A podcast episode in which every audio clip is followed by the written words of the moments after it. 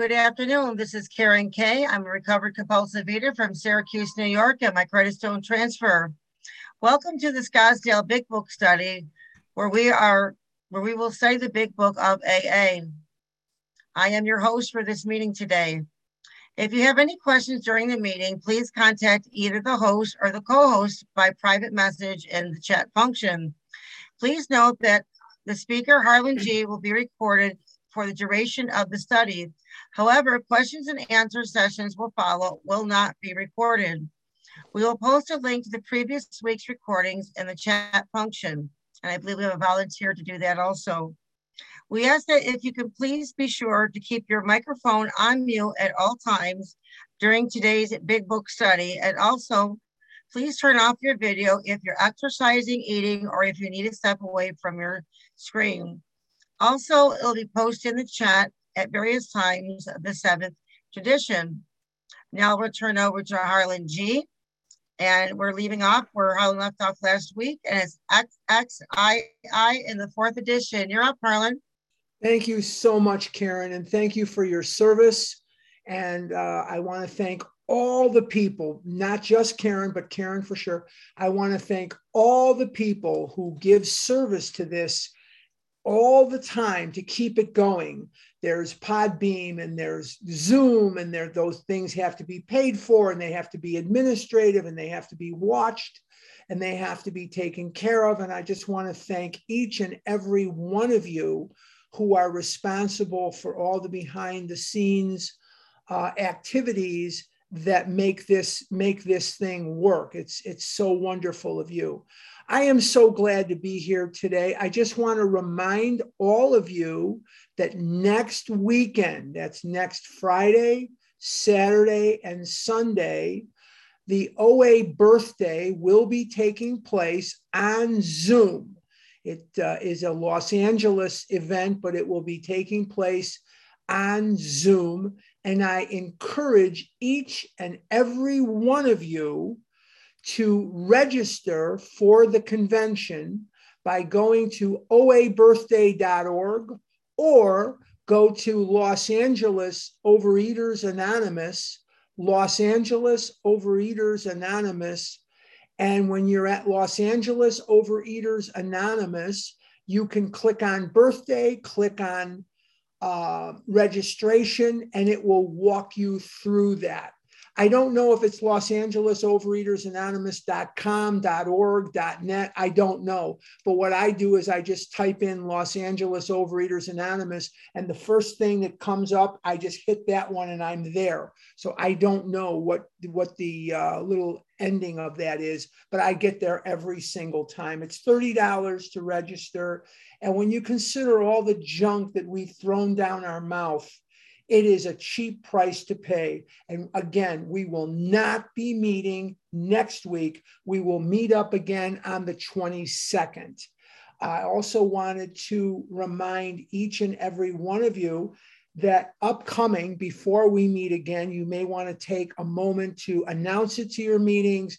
You may want to take a moment to just bow your head in thanks that on the 19th of January, the 19th of January in Los, West Los Angeles, California, was the very first meeting of Overeaters Anonymous back in 1960.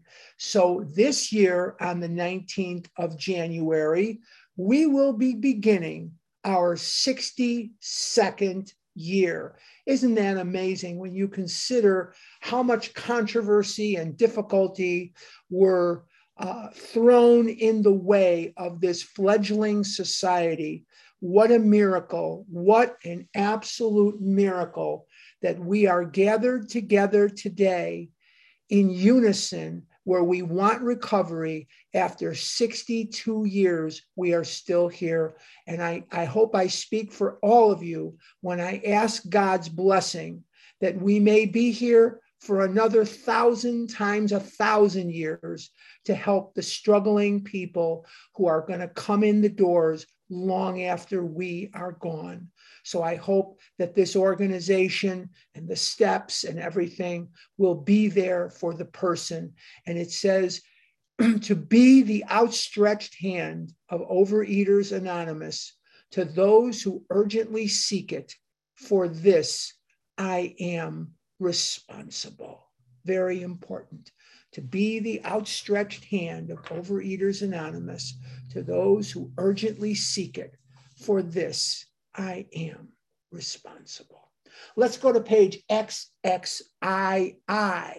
XXII, as Karen told you. Karen was right on, but I saw there's like a whole plethora of people that came in after she um, announced it. And uh, we're going to begin today with the forward to the third edition. And we have been talking about the history of AA and how AA was formed and how AA came to be. And it isn't quite as simple, I'm afraid, that Bill met Bob and then it just sprung out of their ears. It, there's a lot more to it than that. So w- there's a lot of people along the way some of them succeeded and some of them failed. And oftentimes, Bill would say, We learned more from the failures than we did from the successes. Let's go to page XXII, forward to the third edition. This is a short one, very, very short. It's the shortest of the forwards, I believe. By March 1976, when this edition went to the printer, the total worldwide membership of Alcoholics Anonymous was conservatively estimated at more than 1 million, with almost 28,000 groups meeting in over 90 countries. Now, I came into uh, uh Overeaters Anonymous in 1979, on February the 2nd, 1979. And so I came in just as the third edition was uh, three years after the third edition was out. And one of the things that I do remember that was very controversial at that time was the story uh, doctor, addict, alcoholic. And you may know that story as acceptance is the answer. Now, the reason that that story was quite controversial at the time, it wasn't really controversial within OA circles. It was very controversial within AA circles. And I'll tell you why. Dr. Paul Ohliger wrote that story for the big book. He had been uh, published in um, Grapevine, and he was a very iconic figure in California. But when he wrote his story of Dr. Addict Alcoholic, or Acceptance is the Answer that we know it by today, the reason that it was controversial is many AA members do not want you sitting in the rooms discussing food, drugs, gambling, other substances. This is AA, many of them say, and we are here to recover from alcoholism. And we talk about our issues with alcohol and a recovery therefrom in our meetings. And for this story, there was mention of drugs and all kinds of things that a lot of old guard AAs just did not feel comfortable discussing. This is AA, damn it. And sometimes when we would go to AA meetings, we would go to the Lincoln Park Alano Club. And in the afternoon on Saturday was an open meeting for all manner of program. And it was called, uh, I believe it was called AWOL, A Way of Life and it was OA and it was AA and it was everything that you could imagine. But a lot of OAs pounced on that opportunity to go to AA meetings where a lot of the ladies that I went to OA meetings with were f- afraid to go. They didn't quite know what to expect. They were a little apprehensive about the AAs and so on and so forth. So a lot of them didn't want to go. Well, at this meeting, though, they would go. And oftentimes we would get there early enough to hear the end of the previous AA meetings and we would hear them talking about various things. And there were people in those meetings that were quite uncomfortable with this story for the reason that I just gave you. And that is, he talks about things in there other than alcohol. I know it doesn't have a lot to do with OA and food, but I'm just giving you a little bit of the history of how controversial some of this stuff could be at the time. Today, I don't think anybody thinks a thing of it. If they do, they're a very quiet minority. But at that time, it was quite controversial. At that time, it was quite controversial. And when you see that there were a million members of AA, remember that over the last couple of weeks, we have said and we have studied that the growth in this program was very, very slow. That when the book first came out, you couldn't give it away. And there were all kinds of concerns that people were just not recovering, that people were just not getting it. And so there was a lot of concern that the slow growth of the program was going to hinder them. And they worried whether or not the program would indeed succeed. And of course, when you see how ubiquitous AA is today, that it is almost a household word, that it is something that is accepted, and people that are not in AA today know what it is and they understand the importance and they appreciate the successes that AA has had over the generations since its founding back in 1935. So the mere fact that it had a million members in 1976 is nothing short of an absolute miracle, an absolute miracle. And God wasn't done yet because there's lots and lots of miracles that we're going to see also in the book. Well, I'll let the book tell you about those miracles. Surveys of groups in the United States. I'm on XXII, XXII. Surveys of groups in the United States and Canada indicate that AA is reaching out not only to more and more people, but to a wider and wider range. Women now make up more than one fourth of the membership among newer members. The proportion is nearly one third. 7% of the AA surveyed are less than 30 years of age, among them many in their teens. And we have people today that are coming into AA recovery at very young ages, and some of them stay recovered, and sadly, many of them do not but it is something that you will see if you're around AA. I went to meetings at the North Scottsdale Fellowship Club for many, many years. Actually, this is only the second year, and I've lived here. Uh, this will be 20 years in June, June 23rd. It'll be 20 years since I moved to Arizona, and am I glad I did? The only real regret that I have is that I didn't move here years ago because I love Arizona. There's really there's nothing not to love. But what I'm saying is, it, on the there's the OA side, and then there's other meetings in that room, and then on the other side it's just AA. There's nothing else in there but AA meetings. And the um, the people today that are in AA are really representatives of all ages, all races, all creeds, all religions, and all bottoms. You know, when AA first started, it was all very low bottom guys, very low bottom. What does that mean, low bottom? That means that they were really, really uh, down on their luck and their lives had just blown up. You see people today in AA and in NA and in OA, their lives are not as bad as these original founding fathers, and they're coming in a little earlier, and that is just fantastic. Let's go back to XXII, forward to the third edition. The basic principles of the AA program, it appears, hold good for individuals with many different lifestyles. What are the principles? The principles are the steps.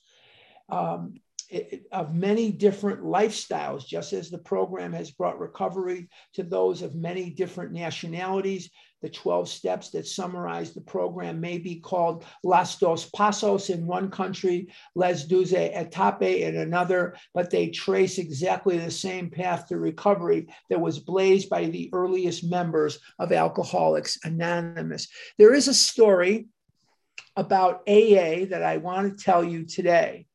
The year was 1945. The Second World War in Europe was over. It was the summer of 45, and the uh, war in Japan was still raging.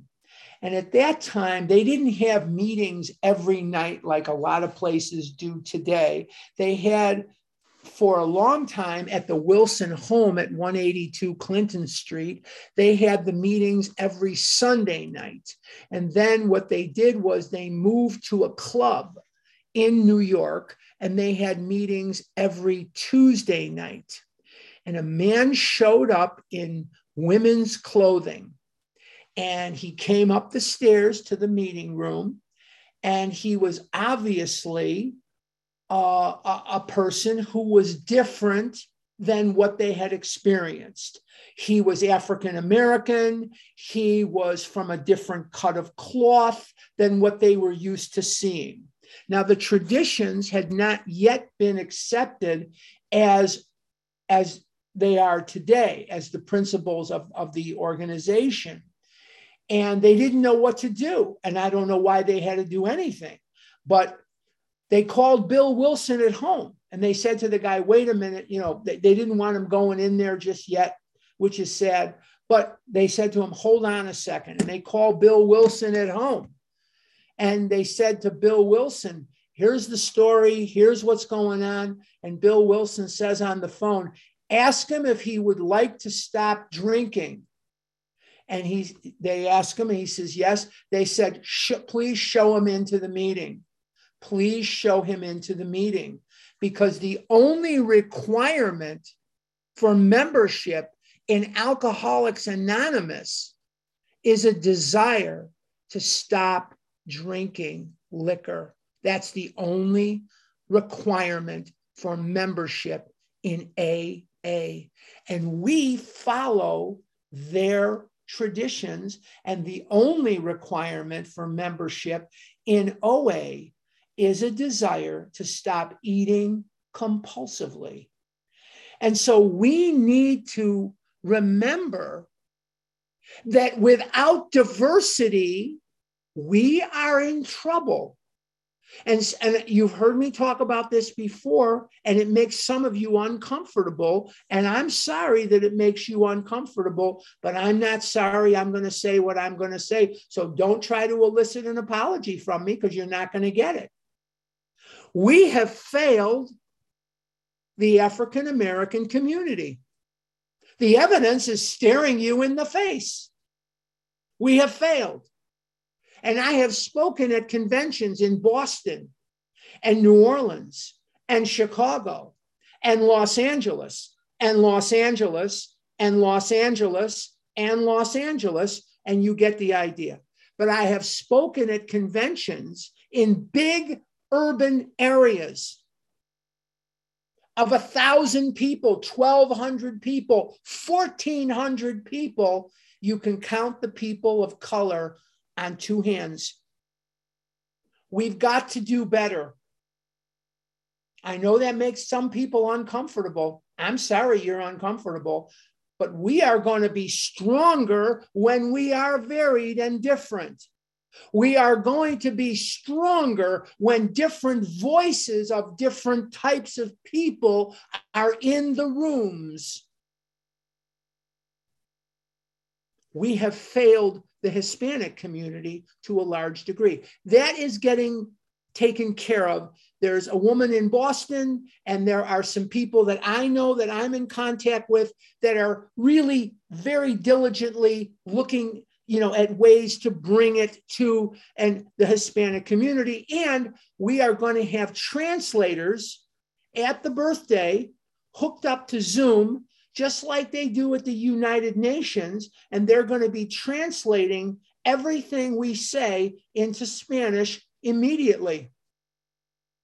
We have failed other minorities too.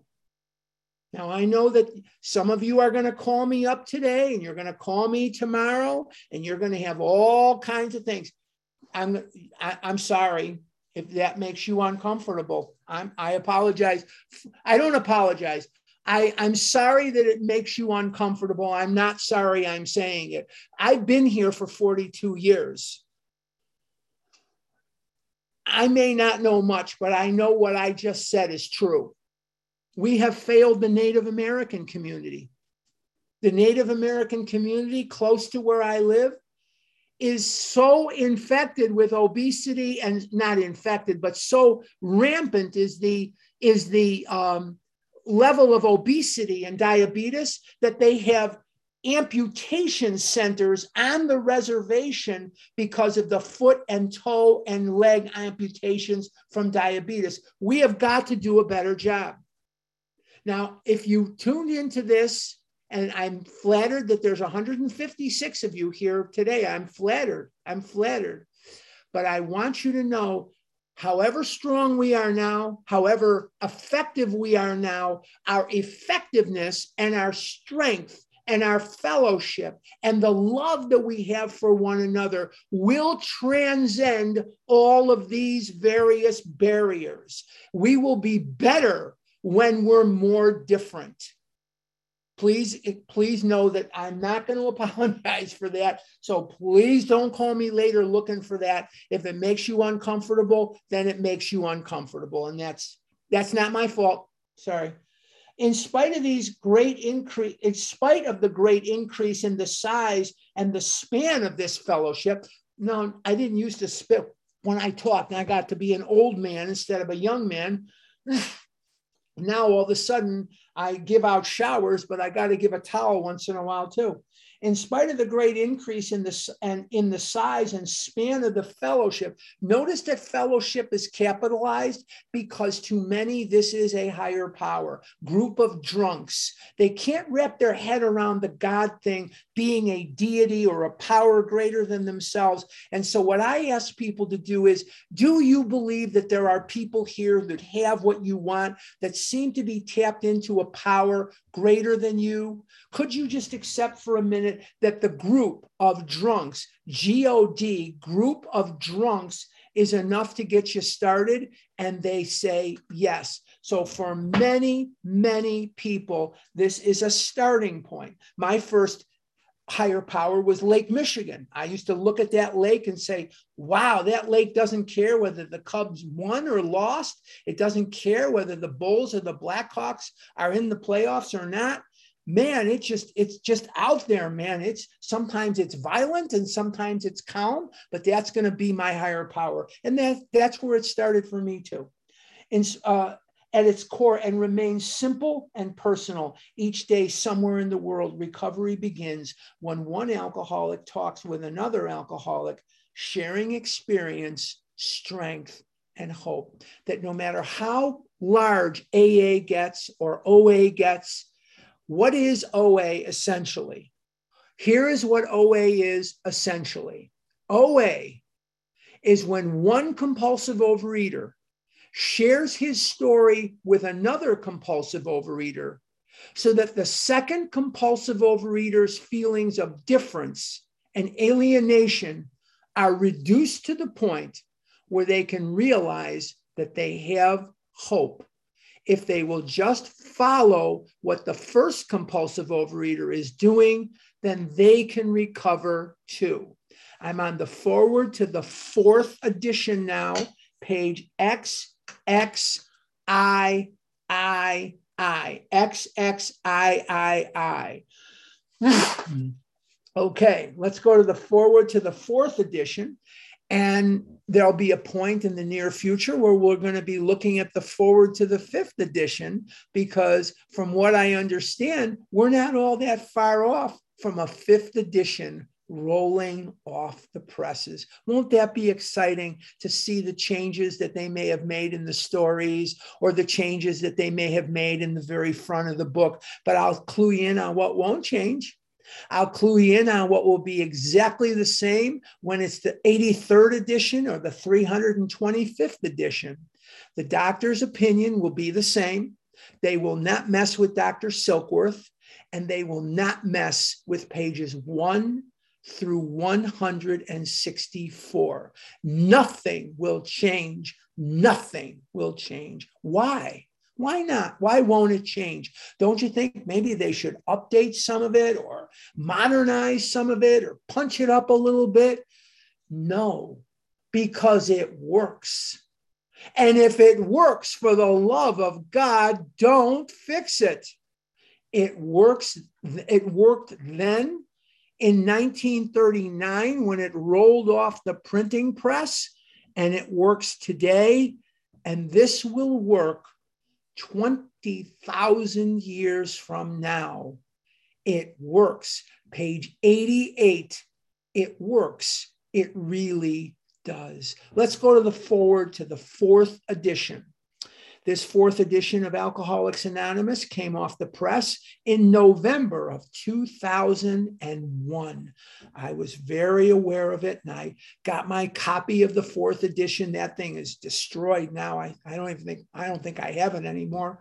I think I actually gave it to someone who wanted it at the start of a new millennium since the third edition was published in 1976. Worldwide membership of AA has just about doubled. So you've got 2 million members now, and the 2 million represents a lot of miracles. Just think in 1937, uh, 16 months after the first meeting, 1937, there were 10 people in the world of, of AA that were sober. 10 people. Where am I pulling that from? I'm pulling it from page 159.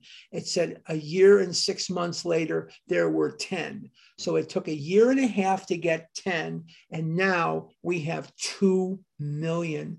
And uh, to an estimated 2 million or more, with nearly 100,800 groups meeting in approximately 150 countries around the world. OA is in 60 countries. They are in 150 countries. What a miracle. I hope one day that we will be in 150 countries too. One, one of the things that, especially if you're not experienced at attending world conventions and birthdays and things like that one of the things that's very very beautiful is to sit there in the in the auditorium and hear uh, somebody get up from south korea get up from russia get up from australia new zealand south africa get up from uh, you know lithuania russia germany spain portugal greece italy you know, China, Japan. Uh, uh, you know, it just it it blows your mind how electric and how powerful that is.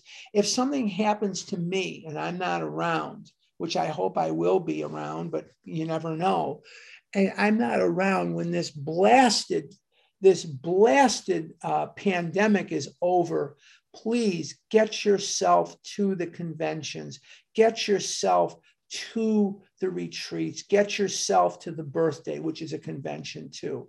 But get yourself there. You're gonna your your program is gonna be enhanced when you are in the presence of a lot of other people, some of which you don't know. It's really going to enhance your program. And it goes back to what I just said about the different communities that we need to do better with. Literature has played a major role in AA's growth, that growth, that's for sure. And a striking phenomenon of the past quarter century has been the explosion of translations of our basic literature into many languages and dialects in country after country where the AA seed was planted. It has taken root slowly at first, then growing by leaps and bounds when literature has become available. Currently, Alcoholics Anonymous has been translated into 43 languages. They mean the book Alcoholics Anonymous.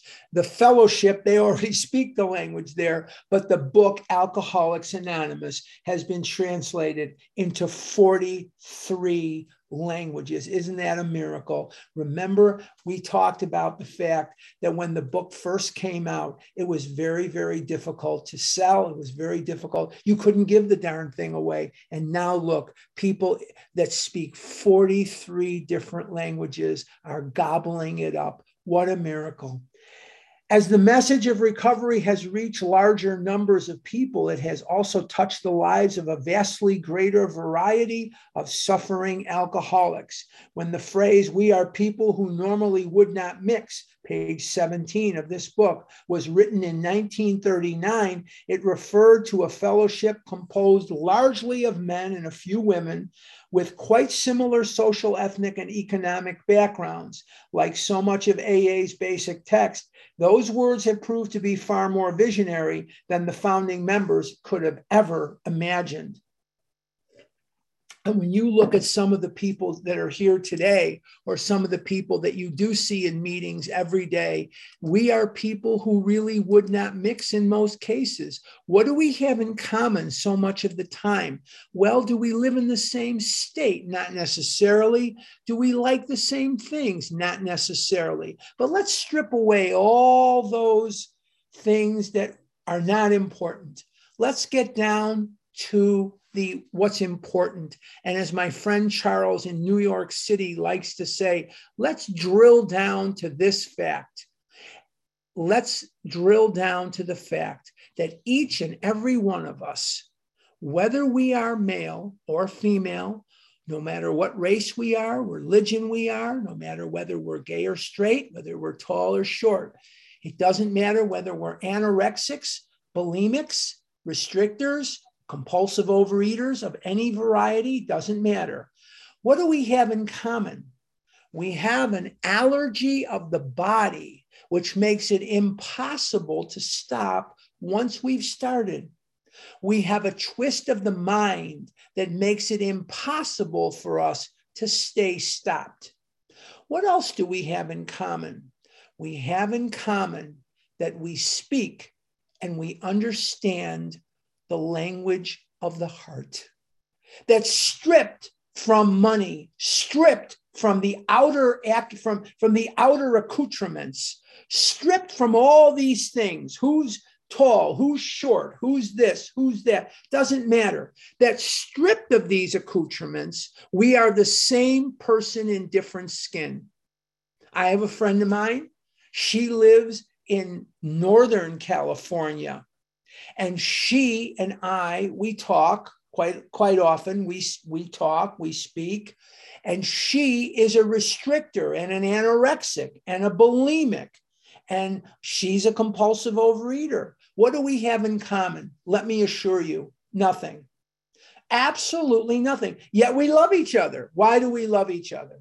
We love each other because we speak and understand the language of the heart we can speak to each other in a language almost as un uh, as as un, unbelievable to outsiders as if I was speaking to her in some foreign tongue.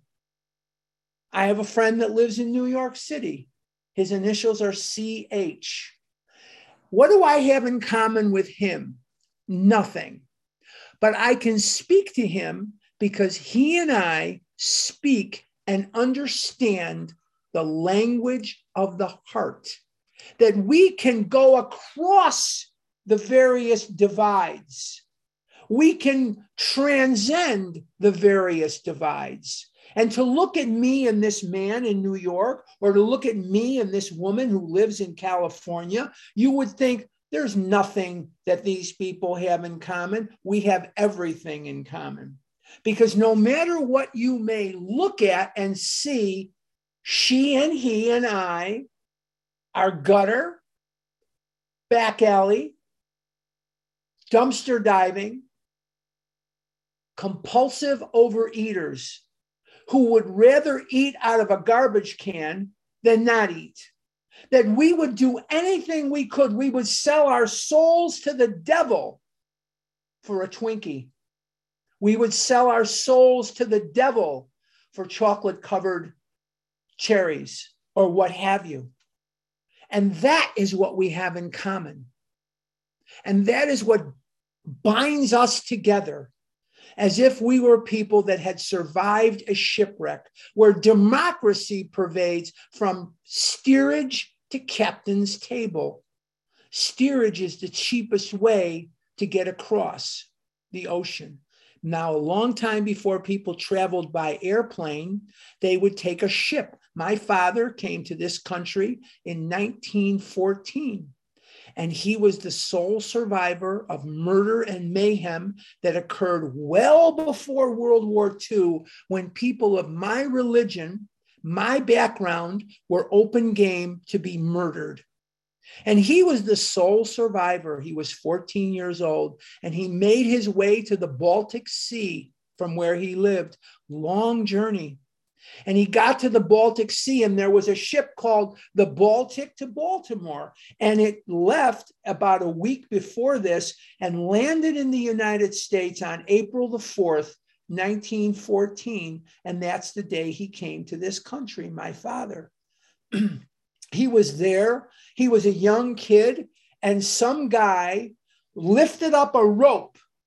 And my dad ran under the rope when the guy said, Go ahead and my dad went to the steerage, and people were sharing their cheese sandwiches with him. And they were sharing their meager food with him. He didn't have a ticket, he didn't have any money. All he had was his tears because he had just witnessed the murder of his entire family. And somebody lifted up a rope and said, Go ahead. If they had reported him, I would not be here today.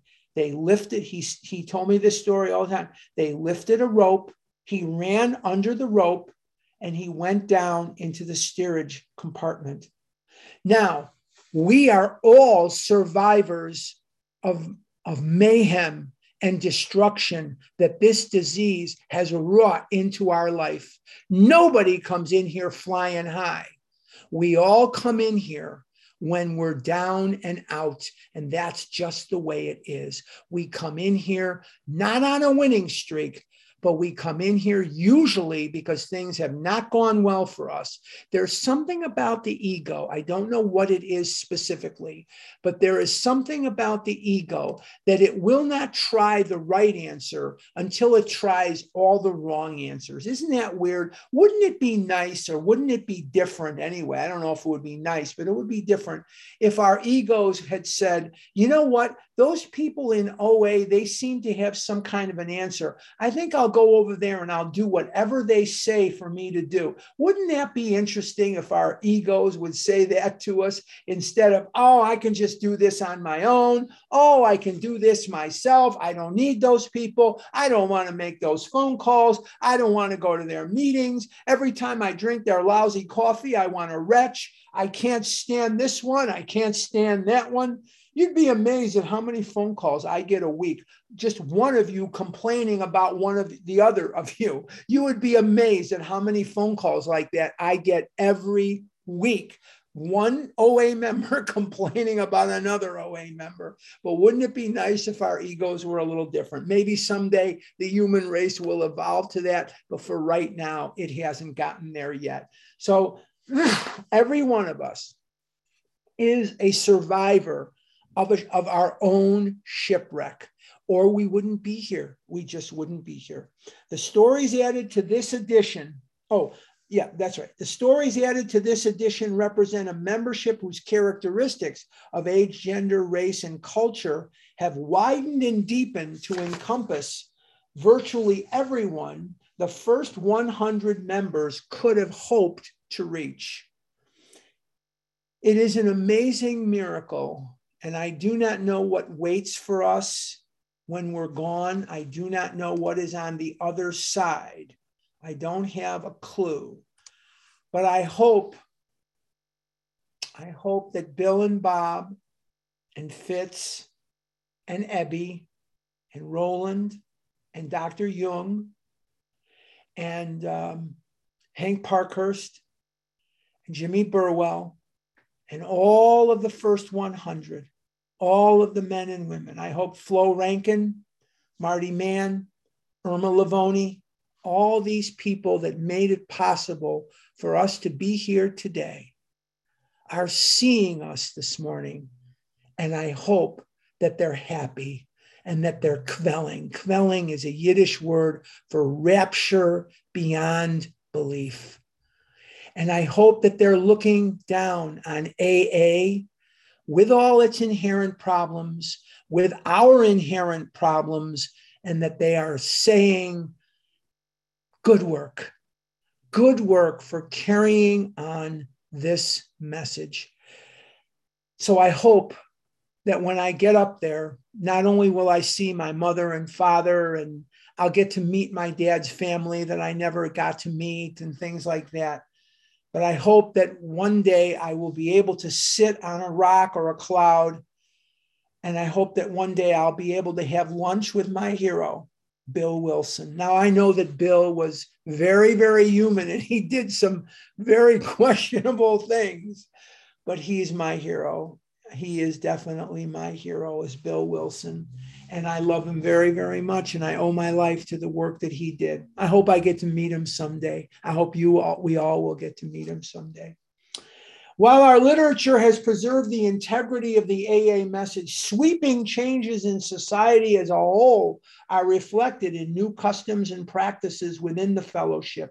Taking advantage of technological advances, for example, AA members with computers can participate in meetings online, as witnessed today, sharing with fellow alcoholics across the country or around the world in any meeting, anywhere, AA share experience, strength, and hope with each other in order to stay sober. We share what?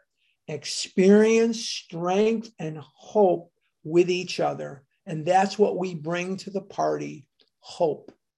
We can give the newcomer hope because if we recovered, maybe they can too. And if it's possible for us to recover, then maybe, just maybe, that whatever is going on with those people, that they will recover too. What a wonderful, wonderful gift we can bring. And in order to be qualified to bring that gift, you have to really have gone through hell in a handbasket. Modem to modem or face to face, AA speak the language of the heart with all its power and simplicity. Now, for thousands of years, going all the way back to the Old Testament, when King Solomon was the king of Israel, going all the way back to the, to the Old Testament, Solomon believed and wrote that he believed that alcoholism was an illness, but he couldn't prove it and he had no remedy for it. Long time ago in 16 the 1640s, the 1640s, there was a man who lived in England, in London, England, in the 1640s, and he believed that alcoholism was an illness, but he couldn't prove it and he had no remedy for it. Notice I didn't use the word cure, I used the word remedy. There is no cure for alcoholism, no cure whatsoever. The first, and his name was Dr. Trotter. His name was Dr. Trotter in the United States, in the colonies, there was a guy, and he was appointed by George Washington as the first Surgeon General of the United States. And his name was Dr. Benjamin Rush. And Dr. Benjamin Rush actually has a street named after him in my hometown. Rush Street in Chicago is named for Benjamin Rush. And his great granddaughter was a movie star. Her name was Barbara Rush. She starred in a movie with Frank Sinatra, and she starred in some other various movies. Very beautiful, beautiful movie star. Her name was Barbara Rush, and that was his great granddaughter. And Dr. Rush in 1790, he wrote a paper and in the paper that he wrote, he believed that alcoholism was a disease, but he couldn't prove it and he had no remedy for it. So, you know, he there was nothing that they could tell you to do. Back in the 1880s, there was a man who lived in Pennsylvania, Dr. Graham. Dr. Graham, he believed that alcoholism was the result of a lack of B12 vitamin.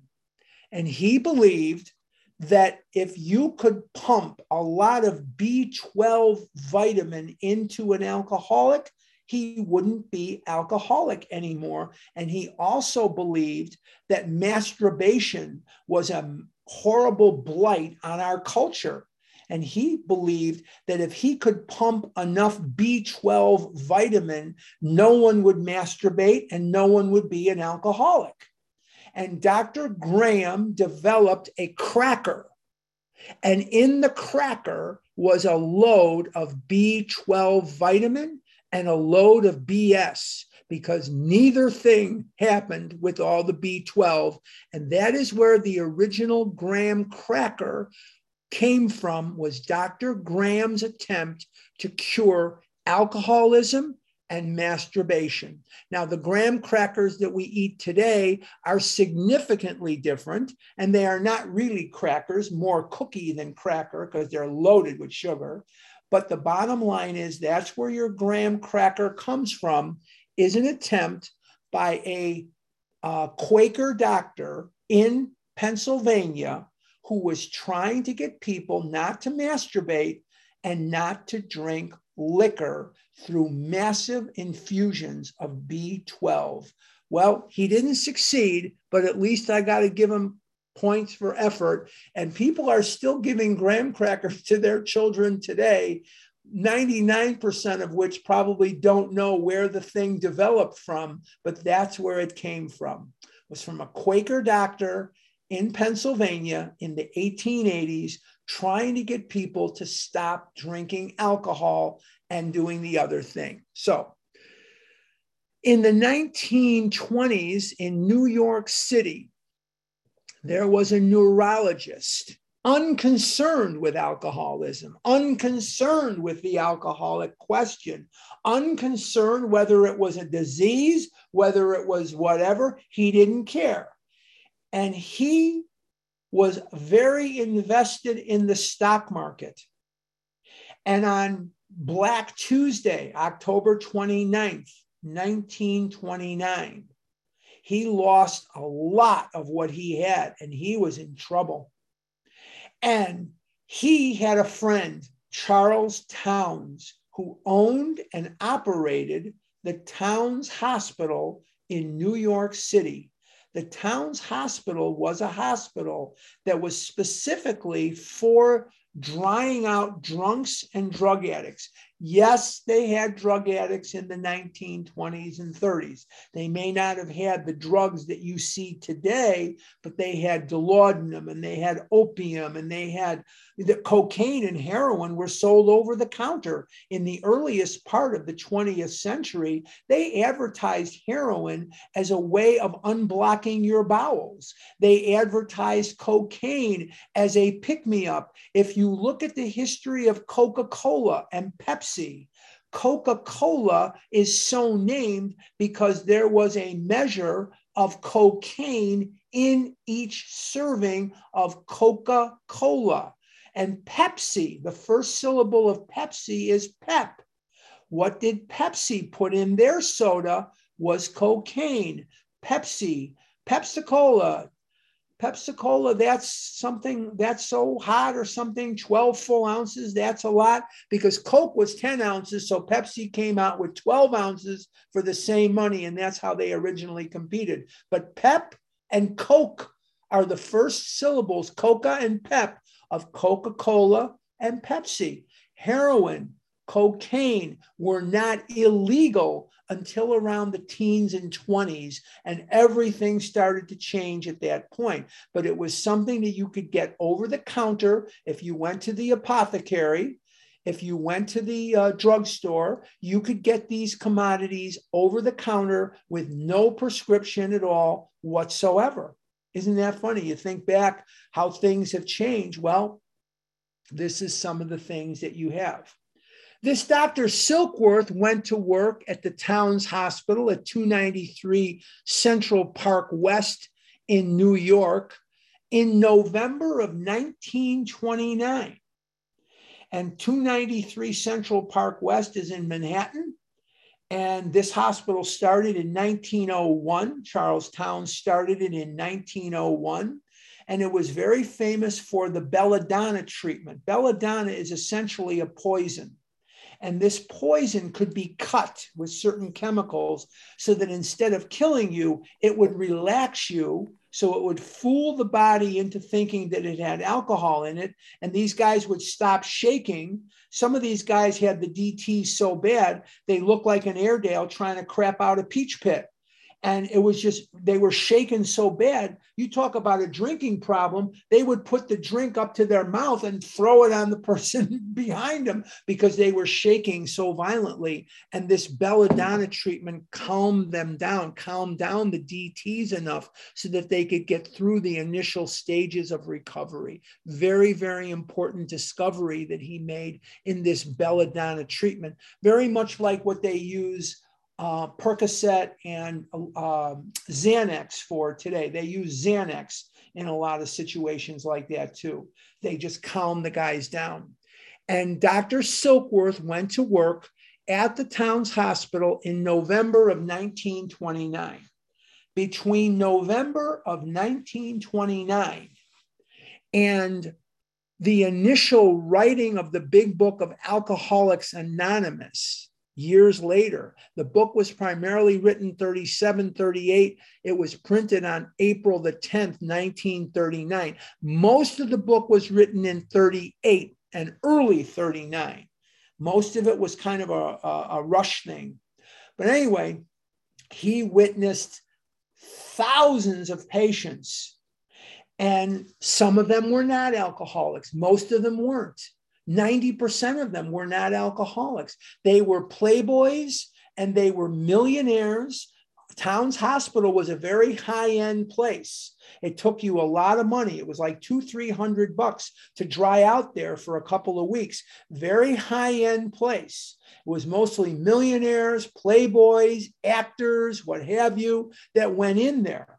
Now, Bill Wilson was none of those things, but Bill had a brother in law and a mom who really cared about him and they, they paid his freight. But the bottom line is, he witnessed thousands and thousands of patients coming through. And as these patients would come through, he would notice that some of these patients, now they were primarily men, but they weren't all men. They were primarily male, okay, but not all some of these guys would go through and they would never return. They got in trouble with drinking. They fell into a crowd that did a lot of heavy drinking, or for some reason it became, you know, their lifestyle that they were doing a lot of drinking. They got in trouble with the drinking. They were hospitalized. They stopped and they never went back to it. But about 10% of these people, about 10% of these people they would go in and out and in and out and in and out. It was like a damn revolving door.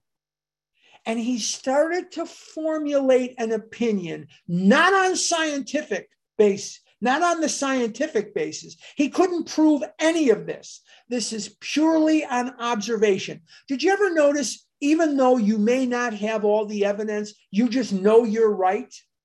You know that based on how you've put together the evidence in front of you, you know the story. This is what Silkworth did. He put together that there were a certain number of these dudes, about 10%. They could neither drink safely nor could they not drink safely.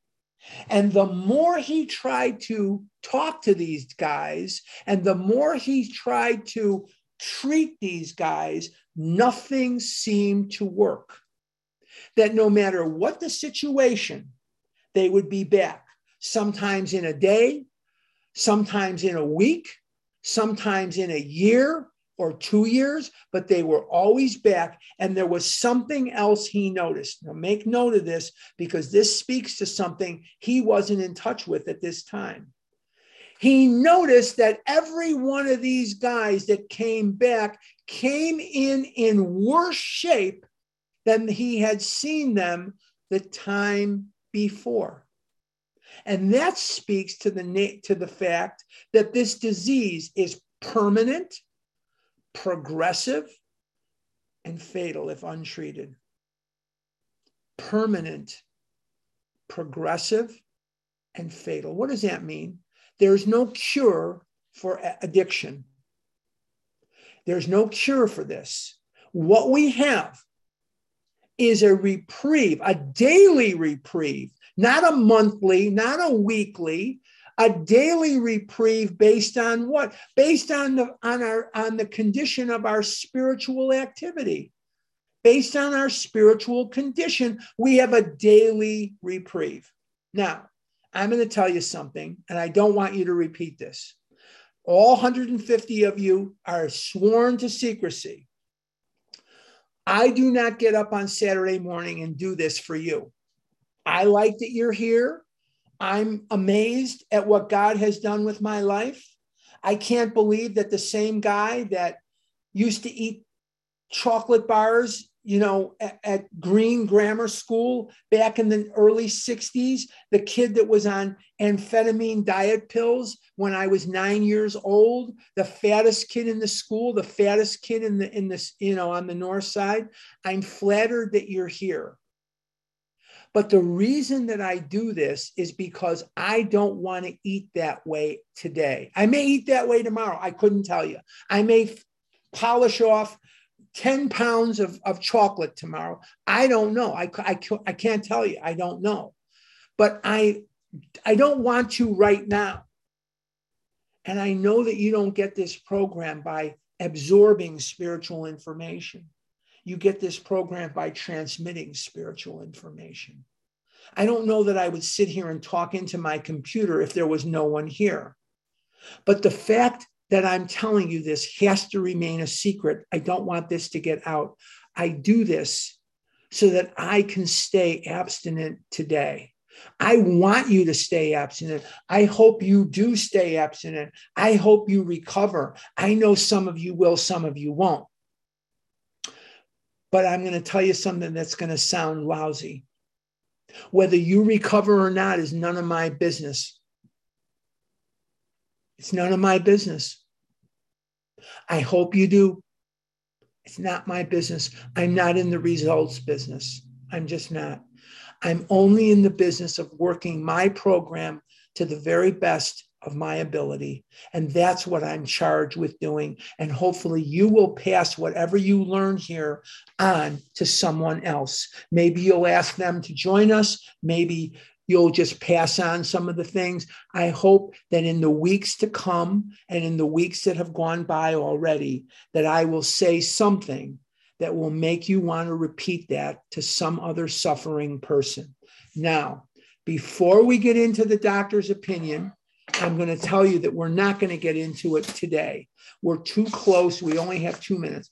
We're too close to the end of our meeting. But before we do this, before we end, I want to just ask each and every one of you if you are able to, it's $30. Please go to the birthday. You're gonna love it. There, there's a sober eating workshop. There's a big book study. We're not going to be meeting here next week.